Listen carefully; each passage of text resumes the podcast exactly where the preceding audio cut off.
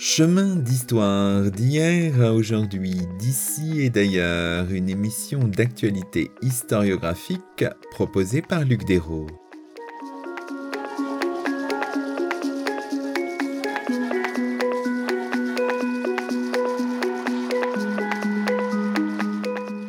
Bonjour à toutes et à tous, c'est le 63e numéro de nos chemins d'histoire, le 21e de la deuxième saison. Aujourd'hui, nous avons le plaisir d'accueillir à notre micro Yann Rodier, assistant professor et directeur du département d'histoire à Sorbonne Université, Abu Dhabi. Yann Rodier a publié à la fin de l'année 2019, chez Champ Vallon, dans la collection Époque, un ouvrage intitulé « Les raisons de la haine, histoire d'une passion dans la France du 1er XVIIe siècle ». 1610-1659. Pour cet ouvrage, préfacé par Denis Crouzet, Yann Rodier a reçu le prix XVIIe siècle 2019 de la Société d'études du XVIIe siècle. Aujourd'hui, dans nos chemins, nous revenons avec bonheur au règne de Louis XIII et de Louis XIV, où se développe, sous des formes et avec des mécanismes complexes, un véritable langage pour penser avec un E et penser avec un A, la violence. Bonjour Yann Rodier. Bonjour Luc Desraux. Alors, nous discutons aujourd'hui autour de votre livre « Les raisons de la haine, histoire d'une passion dans la France du 1er XVIIe siècle », un ouvrage qui est paru à la fin de l'année 2019. Alors, c'est un peu atypique dans notre émission, mais ça nous permet d'avoir un certain recul pour apprécier votre travail qui avait fait la une du monde des livres en son temps. Alors, on peut peut-être commencer finalement par la fin de l'ouvrage. À la fin de votre livre, vous proposez un atelier d'historien et vous réfléchissez à ce qui constitue le cœur de votre réflexion. La haine constitue-t-elle, vous le démontrez, en réalité oui, bien sûr, un objet d'histoire. Et on peut partir d'une très belle citation que vous mettez en exergue de Lucien Febvre, un propos de 1941, le contexte compte, repris dans Les combats pour l'histoire. Et voici ce que dit Lucien Febvre. « Le vrai, c'est que prétendre reconstituer la vie affective d'une époque donnée, c'est une tâche à la fois extrêmement séduisante et affreusement difficile. Mais quoi ? L'historien n'a pas le droit de déserter. » Donc, vous, Yann Rodier, vous avez décidé de ne pas déserter et de prendre le sujet à bras-le-corps, un sujet difficile. L'histoire des émotions, des passions, on va voir. Oui, en effet, à l'origine, c'est le professeur Joël Cornette qui m'avait incité à écrire cet atelier de l'historien sous la forme d'un chapitre conclusif, puisqu'à l'origine de mon projet, il figurait en introduction. Donc, vous voyez, finalement, c'est la fin, mais ça a été pendant un moment le début. Et en effet, cet atelier d'historien est important pour comprendre un petit peu la démarche qui est la mienne et qui a été peut-être de relever le défi lancé par Lucien Febvre en son temps, de ne pas déserter justement cette histoire des émotions, cette histoire de l'affectivité, où on parle également d'histoire des mentalités ou des sensibilités. Et en effet, cette phrase de Lucien Febvre est d'autant plus intéressante qu'il l'écrit en 1941, à l'heure où l'Europe sombre dans la tourmente de la Seconde Guerre mondiale. Et il invite finalement, dans cet article fondateur, à se tourner vers les ténèbres de la psychologie aux prises avec l'histoire. Il observe en particulier que l'espace public, à ce moment-là, est submergé, envahi, contaminé par l'apparente irrationalité des émotions, en quelque sorte, qui l'emporte sur la froide raison politique. Et l'un de ses contemporains, l'historien Marc Bloch, qui lui-même avait été fusillé par les nazis, avait écrit dans un ouvrage paru au même moment de cet article fondateur de Lucien Febvre, qui s'intitule « L'étrange défaite » en 1940, que justement l'hitlérisme refuse à ses foules l'accès au vrai, dit-il. Il remplace la persuasion par la suggestion émotive. Donc là, il y a vraiment justement cette opposition traditionnelle que l'on retrouve d'ailleurs dans la philosophie entre raison et passion. Et c'est dans ce contexte tragique d'une raison noyée par les plus noires passions que Febvre écrit cet article fondateur, dont je vais citer le titre parce qu'il me paraît intéressant, « Comment reconstituer la vie affective d'autrefois ?» Donc c'est le titre de son article, et c'est dans ce contexte qu'il invite les historiens à prendre conscience que les émotions, finalement, ne sont pas marginales, elles ne constituent pas la périphérie de la vie civilisée, mais elle est au contraire le cœur battant de son existence, et qu'en conséquence, l'histoire, comme l'historien, doit enquêter justement sur le rôle joué par ces passions, sur l'impact de ces passions finalement dans le corps social, dans la société. Néanmoins, cet appel à produire une histoire des émotions n'a pas vraiment suscité des mules malgré l'ambition de l'école des Annales, déjà à l'époque, de produire une histoire totale. Qui apparaît à la fois dans l'atelier de l'historien de la fin de l'ouvrage et aussi dans la préface de Denis Crouzet. Ce qui apparaît, c'est que l'histoire des émotions, l'histoire des passions, il y a une nuance aussi qu'il faudra qu'on souligne, est à distinguer de l'histoire des mentalités. L'histoire des mentalités telle qu'elle a été pratiquée par des figures qui sont importantes aussi dans notre historiographie, comme Robert Mandrou, Jean Delumeau. Il y a une phrase forte qui interpelle le lecteur dans la préface de Denis Crouzet, que je vais lire et puis qu'on va essayer de commenter. Il essaye de qualifier votre travail. Il dit un peu ce que votre travail n'est pas avant de dire ce qu'il est. Pas d'essai de phénoménologie des mentalités reposant sur des collages textuels à la Jean Delumeau qui aurait tourné au catalogue des situations et des affects de haine.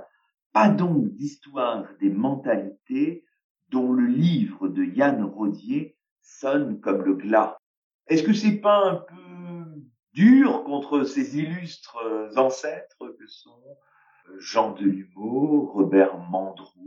Et en quoi finalement votre travail se distingue de l'histoire des mentalités telle qu'elle était pratiquée dans les années 60, 70 et même au-delà? Alors vous avez parfaitement raison de rappeler qu'il y a eu quelques figures fondatrices, quelques historiens fondateurs pour écrire une histoire, justement, à l'époque, on appelait plutôt l'histoire des sensibilités, l'histoire des mentalités, plutôt que l'histoire des émotions à proprement dite. Et Robert Mandrou, qui justement était le disciple de Lucien Febvre, a tenté justement de proposer quelques pistes de réflexion dans son introduction à la France moderne, dont le sous-titre est intéressant, puisque le sous-titre était le suivant, « Essai de psychologie historique ». Il ambitionne d'inclure l'histoire des sensibilités, des mentalités, pour réaliser une histoire totale en prenant en considération les variables comportementales qui influent sur le psychisme. Mais cette ambition est relativement limitée puisqu'il n'y consacre que 2 ou 3 paragraphes. Deuxièmement, il constate la prédominance souvent, à travers finalement l'histoire moderne qu'il étudie, la prédominance de l'affectif sur l'intelligence et l'exaspération des passions dans un certain nombre de contextes qu'il tente d'étudier. Alors je dirais que le principal défaut peut-être de cette approche est qu'il essaie de déterminer des cycles affectifs. Par exemple, le XVIe siècle serait un siècle larmoyant et cruel, plein de haine et d'horreur, faisant référence ici aux guerres civiles de religion qui ont ensanglanté la France, et auquel succéderait un XVIIe siècle fondé sur la peur et l'angoisse, marqué par la lutte notamment contre le phénomène démonologique. On se souvient que Robert Mandrou était un spécialiste de l'histoire de la sorcellerie et que cela occupe une grande place, évidemment, dans son analyse. Alors, on retrouve aussi une approche un petit peu similaire chez le grand historien médiéviste Johan Huizinga, par exemple, qui, dans l'automne du Moyen-Âge, a contribué à figer l'image d'une époque médiévale où régnerait la haine et la violence, une époque habitée par un homme médiéval sauvage et cruel, une vision d'ailleurs un petit peu simpliste que Lucien Febvre va lui reprocher. Et c'est aussi, bien sûr, toujours dans ce même contexte, une grande figure de la sociologie, Norbert Elias, qui en 1939, donc au même moment où Marc Bloch écrit « L'étrange défaite », au même moment où Lucien Febvre appelle à cette histoire des sensibilités, qu'il reprend l'analyse de Johan Huizinga dans la Société de Cours pour étayer sa thèse d'une curialisation des mœurs, d'un adoucissement des passions, d'un atténuement de cette agressivité pulsionnelle que serait l'homme médiéval. Et c'est donc le milieu de cour dans l'Europe moderne qui aurait contribué finalement à civiliser les passions de cet homme médiéval en bâtissant sa modernité affective par un plus grand contrôle de lui-même et une moindre violence. Henri IV, par exemple, va servir à Norbert Elias de référent pour établir la transition entre ces deux âges de l'affectivité, celui médiéval du combattant chevalier, guidé par ses passions, qui l'oppose au serviteur du roi, moderne, discipliné, maître de ses passions. Alors Jean Delumeau, quant à lui, a en effet proposé de relire l'histoire moderne au prisme d'un climat de mentalité innervé par une grande peur culturelle, puisque l'idée, c'est vraiment d'étudier la peur de l'Occident. Jean Delumeau propose donc une histoire englobante qui permet en quelque sorte de repérer ces différents moments où la peur, en quelque sorte, aurait marqué finalement l'histoire de l'humanité. Mais dans les faits, cette théorie d'un progressisme continu des passions ne fonctionne pas vraiment. Et ce que j'ai essayé de faire dans cet ouvrage, c'est de proposer une approche un petit peu différente en étudiant une passion spécifique sur un temps plus court pour montrer finalement que la passion était aussi le produit d'un contexte culturel donné.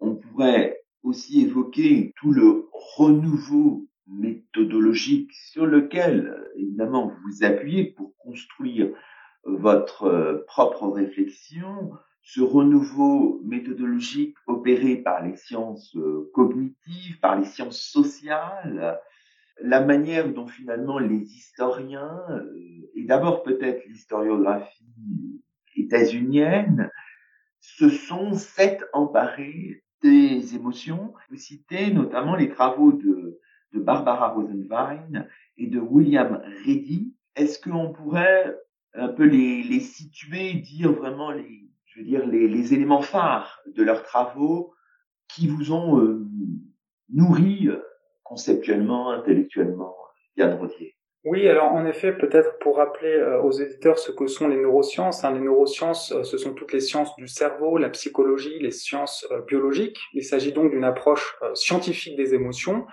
dont l'objectif est d'analyser la production rationnelle de l'émotion dans le cerveau et le corps. C'est une étude vraiment mécanique, biologique finalement, pour comprendre comment naissent les passions.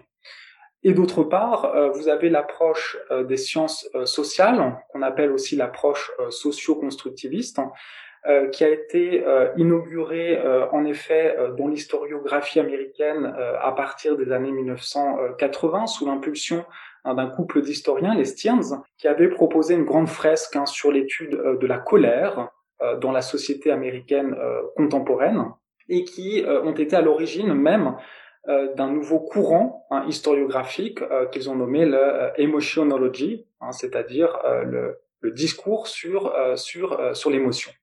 Puis ensuite, cette approche dans les sciences sociales, en particulier l'histoire, a été renouvelée en particulier par une médiéviste américaine, Barbara Rosenwein, qui va impulser un véritable emotional turn dans la mesure où elle va proposer en quelque sorte une méthodologie tout simplement pour étudier les passions d'un point de vue historique. L'objectif est de remettre en cause justement la vision des sciences, des neurosciences, qu'on appelle aussi les sciences cognitives, donc on parlera d'approche cognitiviste, et pour remettre en cause cette approche très scientifique, très rationnelle des émotions, elle propose tout simplement une nouvelle méthode pour étudier historiquement les émotions, sujette à une évolution dans le temps, dans l'espace, et évidemment dans un contexte particulier. Et pour William Reddy, est-ce qu'on pourrait en dire un mot de ses travaux? Enfin, qu'est-ce qui vous ont apporté?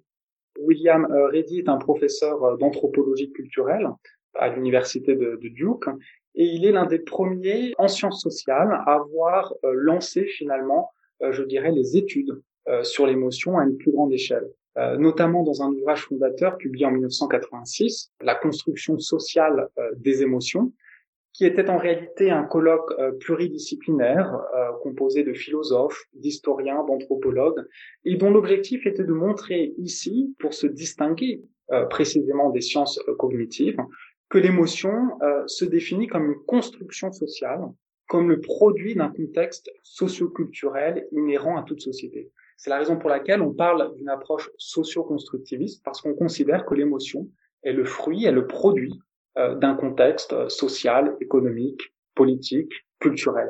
Pour vous donner un exemple très simple, par exemple, l'ethnologue Catherine Lutz a montré comment le peuple micronésien des Ifaluks crée et entretient ses émotions par la transmission de sa culture. Donc les travaux des ethnologues ont été aussi très intéressants de ce point de vue-là. On peut citer aussi Lilia Lugod, qui a mis en valeur l'héritage de l'angoisse à travers la poésie dans les communautés bédouines de la péninsule arabique, par exemple. Donc c'est vraiment l'idée que l'émotion est le produit, est le substrat, en quelque sorte, d'une culture et d'un contexte particulier. Venons-en maintenant à ce que vous faites, vous, avec tout cet héritage-là. Il s'agit moins de construire une histoire de l'émotion, la haine vécue et ressentie, dites-vous, qu'une histoire de la passion de la haine supposée, imaginée, rationalisée et représentée. Expliquez-nous peut-être un peu cette nuance, Yann Rodier. Oui, en effet, parce que je dirais que l'un des principaux défis méthodologiques qui se pose quand on étudie l'histoire des passions est celle de savoir finalement si l'expression de ces passions que l'on peut appréhender à travers les sources est une émotion réelle, est une émotion vécue. Par exemple, si vous écrivez « je déteste telle ou telle personne » à votre interlocuteur, il y a toujours un contexte d'écriture. Est-ce que vous lui faites part d'un ressentiment réel? Est-ce pour le faire réagir en lui disant cela car vous connaissez les liens que cette personne entretient avec elle? Est-ce une stratégie sociale pour vous faire accepter dans un groupe? Haïr les ennemis de mes amis? Est-ce parce que cette personne symbolise un ressentiment contre une catégorie de personnes spécifiques ou parce qu'elle incarne ce que vous détestez, les catholiques par exemple à l'égard d'un protestant? Dans ces cas-là, ce n'est pas une haine individuelle, c'est une haine plus globale, c'est une haine collective contre un groupe déterminé. Par conséquent, traquer et déchiffrer l'expression des sentiments est une tâche considérablement ardue. Certains historiens s'y essaient, mais cette entreprise m'a paru à la fois hasardeuse et surtout extrêmement difficile. Donc mon idée, elle a été de faire l'histoire d'une passion, la haine, plutôt que de restituer une émotion vécue et réelle. En fait, mon étude est partie d'un constat qui est celui de l'intérêt porté aux passions en général dans la société du XVIIe siècle. Le XVIIe siècle, on le sait par exemple, est le siècle de la tragédie au théâtre et à la mise en scène des passions tragiques. C'est aussi le siècle des histoires tragiques, qui étaient de courts récits à succès parlant des affaires criminelles, un petit peu des récits à la Pierre Bellemare, pour sensibiliser le lecteur aux effets tragiques des passions. C'est le siècle des sciences médicales, pour étudier les corps et comprendre la mécanique des passions. On connaît tous la pratique de la saignée, qui est tournée en ridicule par Molière, par exemple. L'objectif de la saignée était de purger les individus des mauvaises passions pour renouveler le sang. Ce sont aussi tous les traités de physiognomonie. La physiognomonie, c'est une science dont l'objectif est de déchiffrer les passions simplement en lisant les traits de votre visage ou en lisant les traits de votre main, ce qu'on appelle la chiromancie, par exemple. Donc, c'est ce contexte qui m'a paru très intéressant à étudier, un contexte où on s'intéresse passionnément aux passions. C'est aussi le moment où naît le genre du traité des passions pour comprendre comment fonctionnent ces passions, quelles sont les conséquences de ces passions sur les corps individuels et sur le corps social, bien sûr.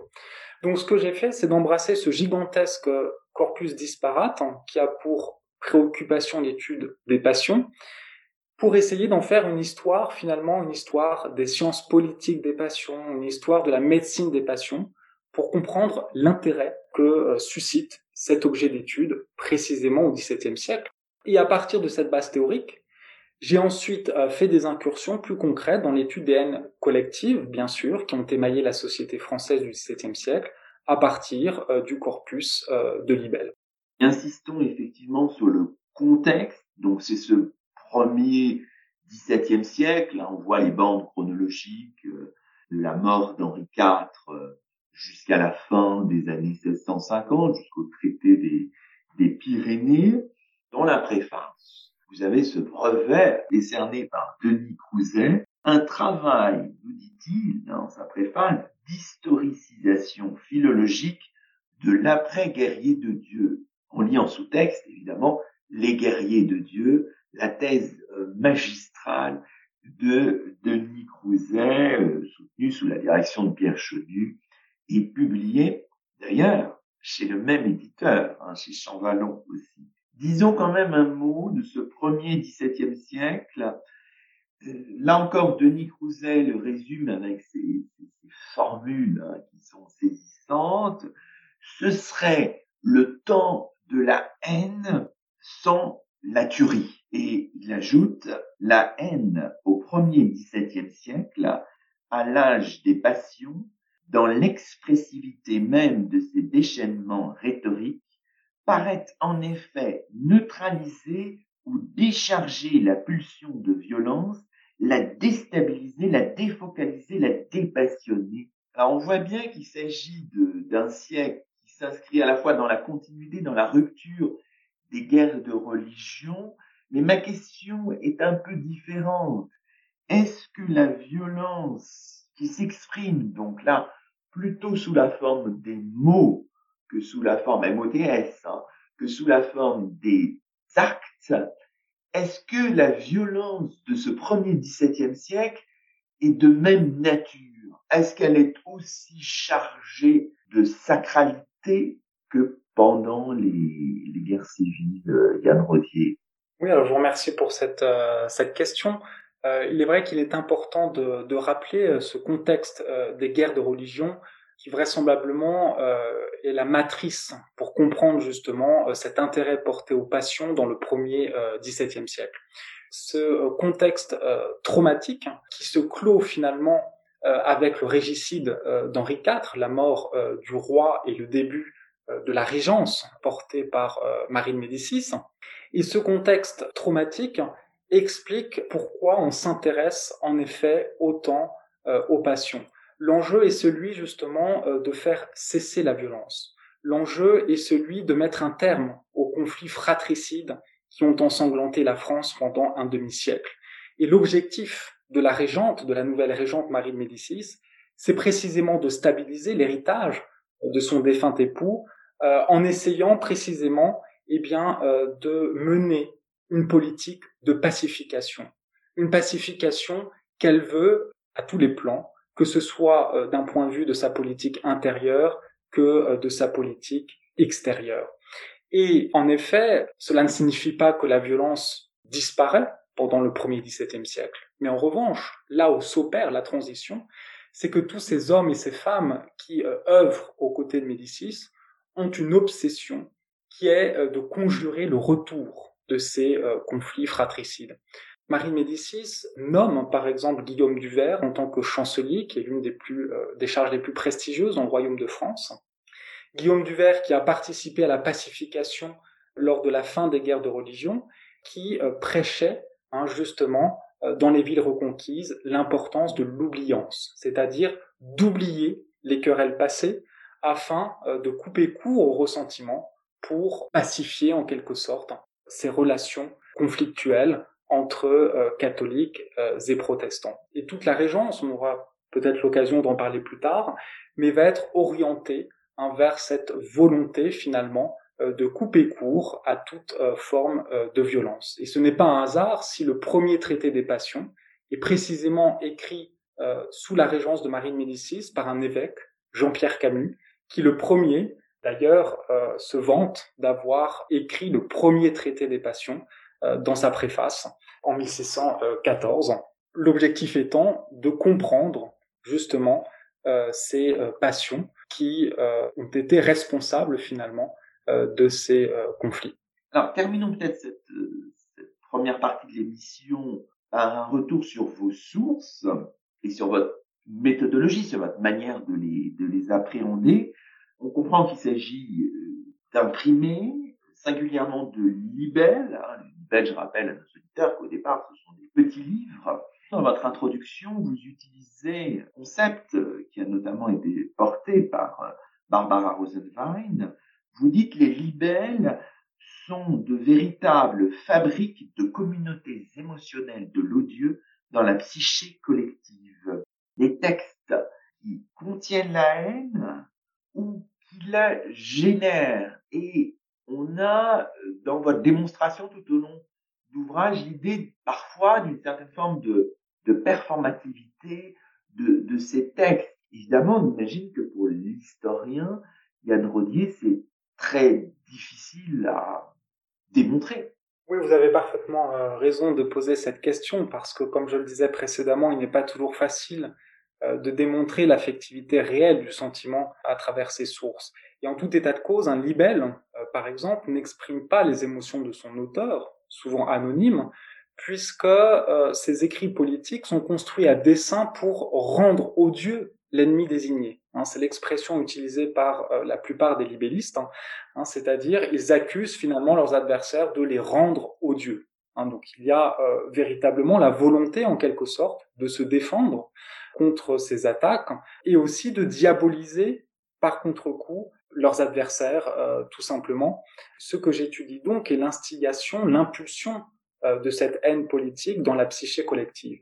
Et il est vrai que la performativité du discours, comme vous le disiez, il n'est pas toujours facile de l'observer, sauf dans certains cas. Par exemple, lorsque, en 1617, Concini est assassiné, est fait assassiner par le roi, cet assassinat intervient après de longues campagnes de presse, de plusieurs centaines de libelles qui sont publiées entre 1615 et 1617, et qui en appellent véritablement au meurtre de Concini. Donc on a là vraiment un exemple où justement le mot, en quelque sorte, le mot qui tue, se transforme en un acte de violence contre Concini. Et ce d'autant plus que la foule parisienne va ensuite s'emparer de son cadavre et en faire un rituel, une sorte de carnaval sanglant à travers les rues de Paris pour punir, en quelque sorte, Concini, le corps de Concini qui est pourtant déjà mort. Mais en revanche, dans ces libelles, leurs auteurs expriment clairement leur volonté, en quelque sorte, de disqualifier leurs adversaires ou de disqualifier les ennemis qu'ils considèrent comme des ennemis d'État. Ces libellistes se plaignent sans arrêt, finalement, de faire l'objet d'une haine publique ou d'être rendus odieux par leurs adversaires. Et c'est la raison pour laquelle ils écrivent des libelles, c'est à la fois pour se défendre contre ses ennemis et pour construire en même temps l'image de cet ennemi, en quelque sorte, contre lequel ils se défendent. On peut s'interroger sur la manière dont vous procédez. Avez-vous constitué une base de données, de textes, avec, je ne sais pas, des grilles? Comment éviter, d'ailleurs, je ne sais pas si c'est à éviter, une forme d'impressionnisme de la recherche, qui n'est pas condamnable en soi, j'en sais rien. Enfin, comment est-ce qu'on procède quand on examine tous ces textes, Yann Rodier? Alors, en réalité, j'ai deux catégories de corpus différents. Le premier est constitué, je dirais, par tous les écrits se rapportant à la théorie des passions. Les traités des passions, bien sûr, puisqu'il s'agit d'un genre nouveau et très intéressant. Ce sont également tous les écrits s'intéressant aux passions que j'évoquais tout à l'heure, comme les histoires sanglantes, certaines pièces de tragédie, certaines théories aussi, données par les artistes comme Marin Marcène, qui, dans son harmonie universelle, imagine de créer une nouvelle notation musicale pour indiquer aux musiciens le moment où ils doivent, susciter certaines passions. Les traités de rhétorique également, qui expliquent aux orateurs, aux prêcheurs, comment susciter telle ou telle émotion à leur auditoire. Donc je dirais qu'il y a tout ce corpus de textes théoriques d'une part, et ensuite tout le corpus qui constitue une dimension peut-être plus pratique, plus pragmatique des émotions, en particulier les écrits imprimés principalement, polémiques, les libelles, les controverses religieuses, qui permettent cette fois-ci d'étudier davantage la manière dont on utilise finalement la rhétorique pour tenter de susciter ces passions à travers ces petits écrits qui connaissent un succès de plus en plus important. Un mot sur les archives, les manuscrits, vous ne prospectez pas vraiment dans ce domaine? Je dirais qu'il y a deux raisons principales. La première d'entre elles, c'est qu'en effet, la masse des corpus imprimés est déjà considérable, en réalité, pour tenter de traquer finalement l'intérêt de ces passions et de s'intéresser aussi justement au contexte. Et secondement, je dirais que l'objectif, c'était précisément d'étudier l'objet de haine dans sa dimension collective. Comme je le disais, ce qui ne m'intéresse pas, c'est de rechercher l'expression de la haine chez les individus. Par conséquent, j'ai laissé de côté tous les écrits du fort privé, tous les écrits en quelque sorte qui n'auraient donné qu'un point de vue individuel. Il pourrait être très intéressant en réalité, il pourrait compléter bien sûr ce que j'ai essayé de faire. Mais l'essentiel finalement de l'étude que j'ai essayé de mettre en œuvre était précisément aussi d'étudier la haine dans sa dimension collective, d'étudier la genèse de cette haine et comment elle se diffuse, comment elle contamine justement cette psyché collective. Et pour ce faire, ce qui m'a paru d'intéressant, c'est justement d'étudier ces flots de libelles qui ont une influence sur cette psyché collective et qui impacte en quelque sorte l'espace public.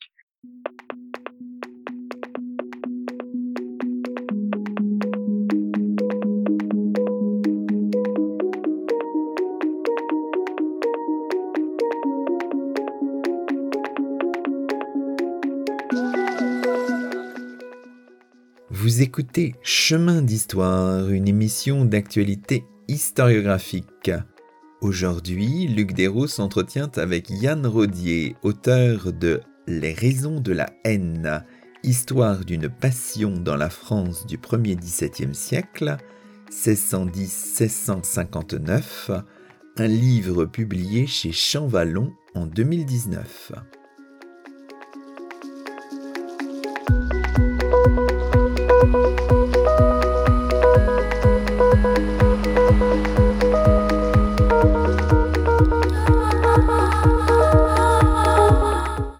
Deuxième partie de notre émission, on peut, si vous voulez, circuler à grandes enjambées Yann Rodier dans votre ouvrage, dans votre livre, en commençant par les années 1610. Alors, c'est évidemment la régence, vous l'avez rappelé tout à l'heure, de Marie de Médicis, qui officiellement se termine en 1614, le roi est majeur en 1614, mais qui se poursuit d'une manière un peu différente, mais en même temps très similaire, jusqu'en 1617.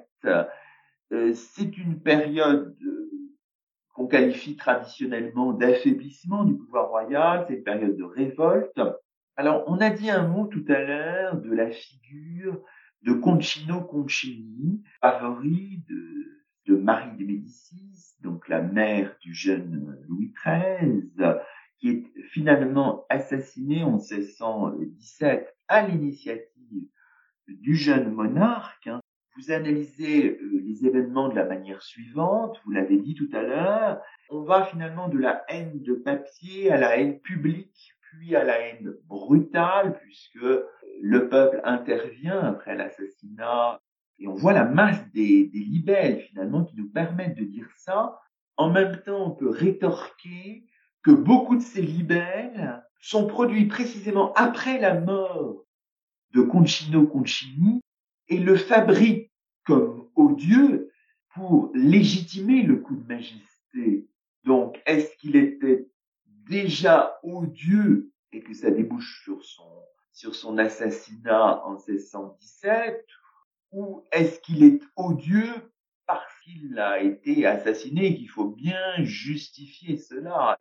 Alors, il est vrai que la période de la Régence a souvent été auréolée d'une légende noire, est souvent assimilé en effet à une période de faiblesse, notamment liée par les révoltes des princes qui commencent dès 1612 et qui vont se poursuivre finalement presque jusqu'à la fin de la régence marquée, comme vous le rappeliez, par le coup de majesté de Louis XIII avec l'assassinat du favori de la régente, un Italien qui représente justement aussi cette cabale honnie qui influence la cour, et les libelles, précisément contre Concini, vont beaucoup jouer sur ce sentiment anti-italien de la population française, déjà très présente à l'époque des guerres de religion. Quoi qu'il en soit, pour répondre à votre question sur Concini, je dirais qu'il y a deux temps. Il y a un premier temps qui est celui des campagnes orchestrées par les princes, et qui sont remarquables. Pourquoi le sont-elles ? D'une part,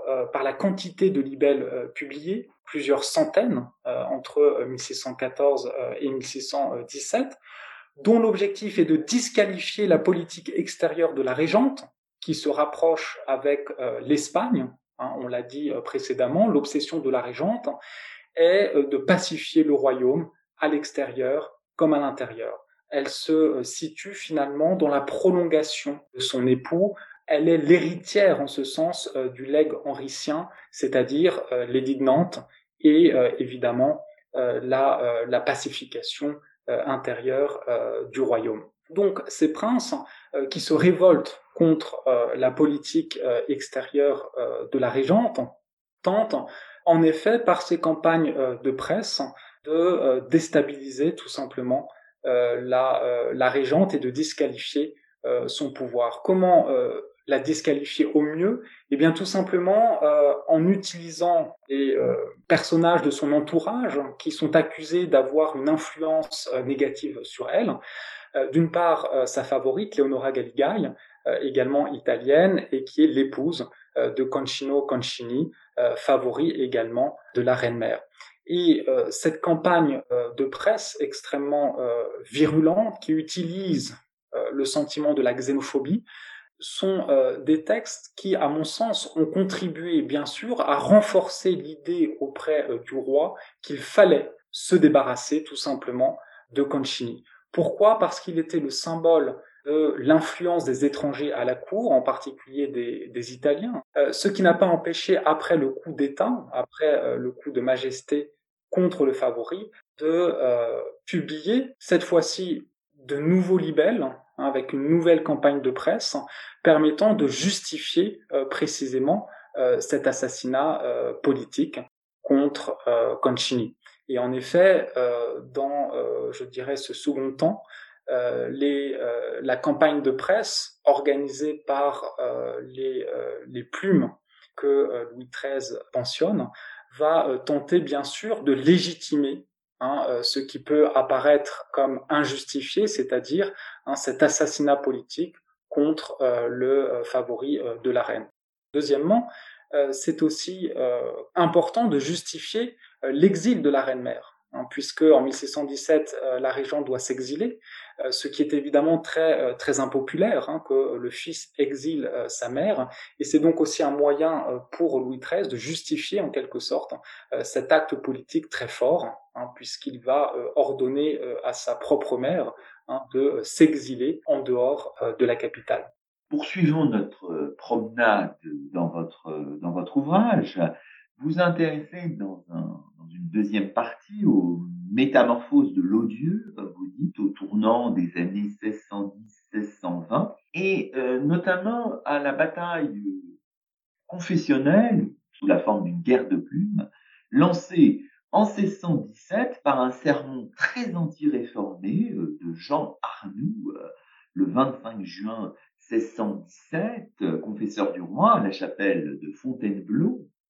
Et ce sermon très anti-réformé inaugure, un duel, une guerre de plumes entre Arnoux et les pasteurs de Charenton. Charenton, c'est dans la périphérie parisienne, le lieu où se trouve le temple des réformés, des protestants de la capitale. Il y a donc un duel entre Arnoux et les pasteurs de Charenton, et en particulier Pierre du Moulin, un duel qui prend même une tournure judiciaire, qui connaît de multiples soubresauts en matière de publication, et c'est ça qui est formidable dans votre ouvrage, c'est qu'on va trouver des figures qui sont tout à fait passionnantes, un peu oubliées, mais qui sont vraiment typiques du paysage de l'époque. Je pense à l'inimitable polémiste catholique, ancien jésuite, François Véron.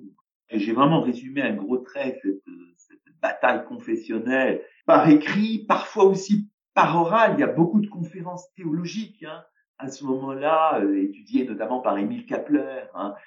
Dans les années 1620-1630, c'est vraiment l'acmé de ces conférences. Comment interpréter cette bataille confessionnelle dans le domaine qui est le vôtre, l'histoire de cette passion qu'est la haine, Yann Rodier? Cette polémique marque un tournant important, puisqu'après la prise de pouvoir en 1617 par Louis XIII, l'objectif, certes, est celui de la pacification. L'objectif de Louis XIII, comme celui de sa mère, n'a jamais été de fragiliser l'édit de Nantes ou de reprendre les guerres de religion comme on a parfois pu l'écrire. En revanche, cela ne signifie pas pour autant qu'on renonce tout simplement à lutter contre l'hérésie. Et c'est là que le tournant épistémologique se fait et que les polémistes vont distinguer dans leur discours, la haine d'abomination, qui est une haine dirigée contre le péché, de la haine d'inimitié dirigée contre le pécheur.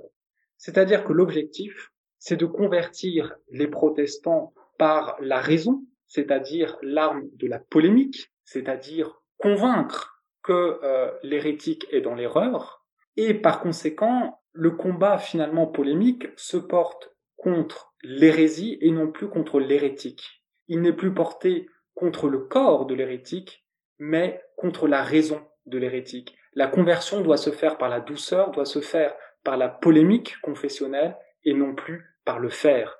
C'est notamment la grande idée de François de Sales, qui dans son traité de l'amour de Dieu dit que le zèle doit être le zèle de l'amour, de la douceur pour convertir et convaincre les protestants qu'ils sont dans l'erreur.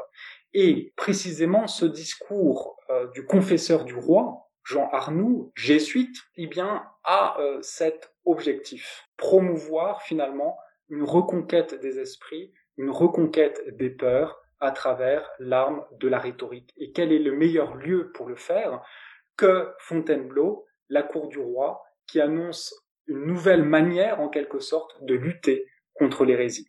Juste avant, justement, la reconquête du Béarn contre les sujets protestants révoltés du roi. Là encore, c'est un élément très intéressant, parce qu'il ne s'agit pas en réalité d'une reprise des guerres de religion. Lorsque Louis XIII part en campagne, il part en campagne contre ces sujets révoltés. Il part en campagne contre la rébellion de ces sujets entrés en révolte. Il ne part plus en campagne contre des hérétiques. Et je dirais que c'est le grand tournant épistémologique qui explique aussi pourquoi les catholiques, les confesseurs, les prêcheurs vont privilégier la polémique confessionnelle. La polémique, vraiment au sens étymologique du terme, polémon, le combat, qui est un autre combat, qui est le combat des mots privilégiés sur le combat contre les hérétiques eux-mêmes. Vous soulignez une idée tout à fait fondamentale, l'idée selon laquelle le roi cherche à imposer le monopole de la violence d'État et la violence royale contre les passions religieuses, quelles qu'elles soient. Et c'est comme ça qu'on comprend aussi comment les mutins catholiques de Tours en 1621 sont punis, de même que certains responsables de l'incendie du temple de Charenton, la même année encore, nous sommes encore en 1621. Donc ça, c'est tout à fait passionnant. Mais puisque le temps file, continuons notre promenade, notre circulation dans votre ouvrage. La troisième partie est assez passionnante aussi. Vous interrogez sur la manière de réformer, de domestiquer les passions.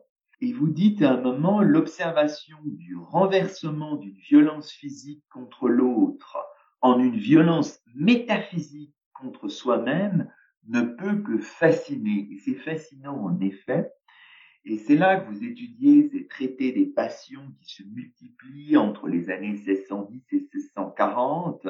Et on peut peut-être revenir sur une figure parmi d'autres, celle de Jean-François Senault, mort en 1672, un oratorien, auteur notamment du traité de l'usage des passions, qui paraît en 1641, qui est édité 14 fois jusqu'en 1669, et qui est l'auteur aussi d'un autre ouvrage qui s'appelle « L'homme criminel » ou « La corruption de la nature par le péché » en 1644. Alors, je livre à votre sagacité une citation qu'on trouve dans votre livre, et puis on pourra la commenter pour expliquer en quelques mots le propos de cette partie. Voilà ce que dit Senault dans « De l'usage des passions », donc en 1641 pour la première édition. « La religion même n'est jamais plus empêchée que quand elle combat une passion si opiniâtre, et il semble que le Fils de Dieu ne soit descendu sur la terre que pour nous apprendre à vaincre la haine et à pardonner à nos ennemis. Encore ne nous a-t-il obligés à ce devoir qu'après être mort pour les siens, et il a cru que pour établir une doctrine si étrange, il fallait la confirmer par ses exemples, l'autoriser par sa mort et la signer de son propre sang. Aussi déclarait-il la guerre à une passion qui a cet avantage sur les autres qu'elle ne finit pas même avec la vie. » Magnifique citation qui éclaire aussi un petit peu votre propos. Alors, expliquez-nous comment, peut-être en quelques mots, Yann Rodier. Oui, alors en réalité, tous ces Jean-François Senault, comme ses condisciples qui ont écrit des traités des passions, ont connu un très vif succès par les multiples éditions qui ont paru à cette époque. Et ce qui est intéressant, c'est que ce sont tous des hommes de l'entre-deux, ce que j'ai appelé des hommes de l'entre-deux, c'est-à-dire à cheval entre les guerres de religion qu'ils ont vécues, parfois lorsqu'ils étaient jeunes, Et tous ces auteurs des traités des passions sont tous des ecclésiastiques dont l'objectif est de proposer des solutions, en quelque sorte, pour guérir le corps malade et tenter de comprendre comment domestiquer ces passions. Je dirais, c'est vraiment le mot-clé, c'est celui de la domestication des passions, que l'on retrouve d'ailleurs dans l'ambition cathartique au théâtre, la tragédie, dont l'objectif est de mettre en scène les passions pour apprendre aux spectateurs à s'en prémunir, à s'en préserver, voire à les domestiquer. Donc tous ces auteurs des traités des passions s'inscrivent dans ce contexte qui est celui véritablement de la pacification des cœurs, et qui sont tous des auteurs catholiques et qui tentent d'expliquer comment naissent les passions dans les corps individuels, mais aussi comment ces passions peuvent impacter le corps social. Il y aurait beaucoup de choses à dire vraiment sur cette partie qui est vraiment tout à fait passionnante, mais bon, on arrive à la fin de cette émission. On peut dire un mot sur la quatrième partie de votre livre, où vous vous intéressez à la mise en place d'une science politique des passions justifiant l'absolutisme sous les ministres cardinaux, donc à la fois Richelieu et Mazarin, entre 1624 et 1659. Et vous insistez notamment sur le contrôle des passions, particulièrement la haine, qui fait naître ce régime émotionnel de l'antipathie d'État, hispanophobie, turcophobie, italianophobie, anglophobie, suivent le rythme de la diplomatie, révèlent les contours d'un ressentiment national pluriel, fantasmé dans les discours, gravé dans le marbre, encore tendre d'un amour de la patrie naissant, dites-vous.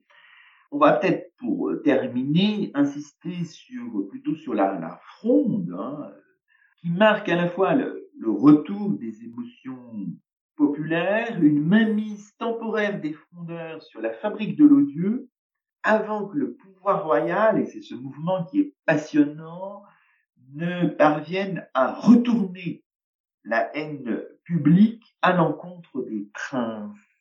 Alors, faut que vous nous expliquiez, alors le défi est de taille, en quelques secondes, comme ça, en une poignée de secondes, ce, cette circulation, ce chemin complexe qu'on peut lire avec toutes les réserves d'usage, notamment dans tous ces libelles qui se déploient, toutes ces mazarinades du temps de la Fronde, donc au tournant des années 1640-1650. Oui, la Fronde, en effet, constitue un exemple particulièrement intéressant pour mon propos, puisque ces milliers de mazarinades, hein, ce sont de cours libelles, hein, près de 5000 ont été publiés au cours de la Fronde, entre 1648 et 1652. Et ces libelles attaquent, bien sûr, la politique de la régente Anne d'Autriche et plus particulièrement de son cardinal-ministre, Mazarin, également d'origine italienne, et qui vont utiliser tous les ressorts, hein, justement, de la haine publique, en quelque sorte, pour tenter d'écarter Mazarin du pouvoir. Toutefois, Mazarin, qui dans un premier temps n'avait pas pris conscience de l'arme redoutable que constitue le libelle dans l'espace public et les conséquences qu'il peut avoir justement sur la psyché collective, va lui-même, à partir des années au milieu de la Fronde, à partir de 1650, pensionner des plumes, organiser son propre réseau en quelque sorte de libellistes pour donner réponse et pour contre-attaquer finalement à ce flot de libelles ininterrompu qui est publié contre sa politique. Et c'est précisément cette institutionnalisation des plumes, ce pensionnat des plumes au service finalement du cardinal-ministre qui va finir par avoir gain de cause et permettre justement de disqualifier la révolte impulsée par les princes, en particulier le prince de Condé, qui est l'âme vive de la révolte à Paris et qui va être obligé de quitter la capitale, précisément parce que Mazarin va réussir à reprendre le dessus finalement de cette émotion publique et renverser une haine publique qui jusqu'ici était dirigée contre le ministre et qui va se retourner contre le prince de Condé lui-même, hein, qui a notamment signé un traité avec les Espagnols, et ce qui va évidemment être instrumentalisé par les libellistes pensionnés par le cardinal-ministre pour disqualifier finalement l'action politique du prince de Condé. Donc le libelle, hein, vous le voyez, c'est une arme à double tranchant qui peut se retourner facilement contre soi-même, et c'est la raison pour laquelle le pouvoir royal ne va cesser tout au cours de cette période, hein, de la régence de Marie de Médicis à la régence d'Anne d'Autriche, de légiférer précisément sur la publication et la diffusion de ces libelles, renforcer le contrôle de la police du Châtelet, pour tenter justement d'en diminuer au maximum l'impact et d'imposer finalement le monopole de l'information venant du pouvoir royal. Concluons peut-être sur le Léviathan, n'ayons pas peur des choses, publié par Hobbes en 1651. Hobbes, on l'a un peu oublié, hein, réfugié en exil à Paris dès 1640, et qui se retrouve précisément plongé dans la Fronde. Et c'est l'occasion pour vous de chercher de nouveau à articuler l'État, la violence, les passions. Il faut voir le Léviathan aussi comme une théorie politique et philosophique des passions. Oui, exactement. Ce qui est très intéressant avec Hobbes, c'est qu'il a fui l'Angleterre qui était elle-même en proie à des révoltes civiles. On sait qu'en 1649, le roi d'Angleterre, Charles Ier, est décapité. Et Hobbes a la bonne ou la mauvaise idée de se réfugier précisément dans le Paris qui va devenir le Paris frondeur, c'est-à-dire le Paris de l'une des plus grandes révoltes civiles de la France du XVIIe siècle. Par conséquent, confronté à ces violences en Angleterre, violences civiles en France, violences également, ne l'oublions pas, en Europe, c'est la guerre de 30 ans, eh bien Hobbes va imaginer en quelque sorte un système politique capable en quelque sorte de contrôler ces passions populaires, de contrôler cette foule effrénée qui n'est pas capable de maîtriser en quelque sorte cette émotion-pulsion. Et par conséquent, Hobbes va légitimer la mise en place d'un pouvoir fort, d'un pouvoir que l'on va qualifier d'absolu, dans lequel le prince exercerait le rôle de la raison. Le prince devient donc une sorte de prince de raison, dont le rôle est de maîtriser, domestiquer les passions populaires pour éviter précisément ce déferlement de violence qui marque l'Europe de l'époque. Toute dernière question qu'on pose habituellement dans nos chemins d'histoire. Votre livre est paru il y a déjà quelques mois. Vous avez eu un prix, le prix de la Société du XVIIe siècle 2019. Est-ce que vous poursuivez vos travaux dans ce champ-là ou est-ce que vous les élargissez, ces champs d'analyse? Dites-nous un peu quel est votre chemin d'histoire là en ce moment. Alors disons que je le poursuis en quelque sorte dans la mesure où j'ai étudié à travers cet ouvrage la question notamment de la xénophobie ou de la haine contre certaines minorités d'étrangers, que ce soit les Turcs, les Italiens, les Anglais, les Espagnols en fonction des contextes politiques. Et j'avais également croisé la question liée aux bohémiens, aux tziganes, qui, dans mon livre, c'est une parente pauvre, parce que je ne fais qu'effleurer la question, mais j'élargis justement mes perspectives de recherche sur ces communautés bohémiennes et tziganes qui se sont implantées en France à partir du début du XVIe siècle et pour lequel nous avons conservé des sources extrêmement intéressantes et qui permet d'étudier justement notamment les raisons qui expliquent pourquoi à partir du XVIIe siècle on met en place des mesures législatives très répressives pour lutter finalement contre ces populations bohémiennes. Merci beaucoup. C'est ainsi que se termine le 63e numéro de Chemin d'Histoire, d'hier à aujourd'hui, d'ici et d'ailleurs, le 21e de la saison.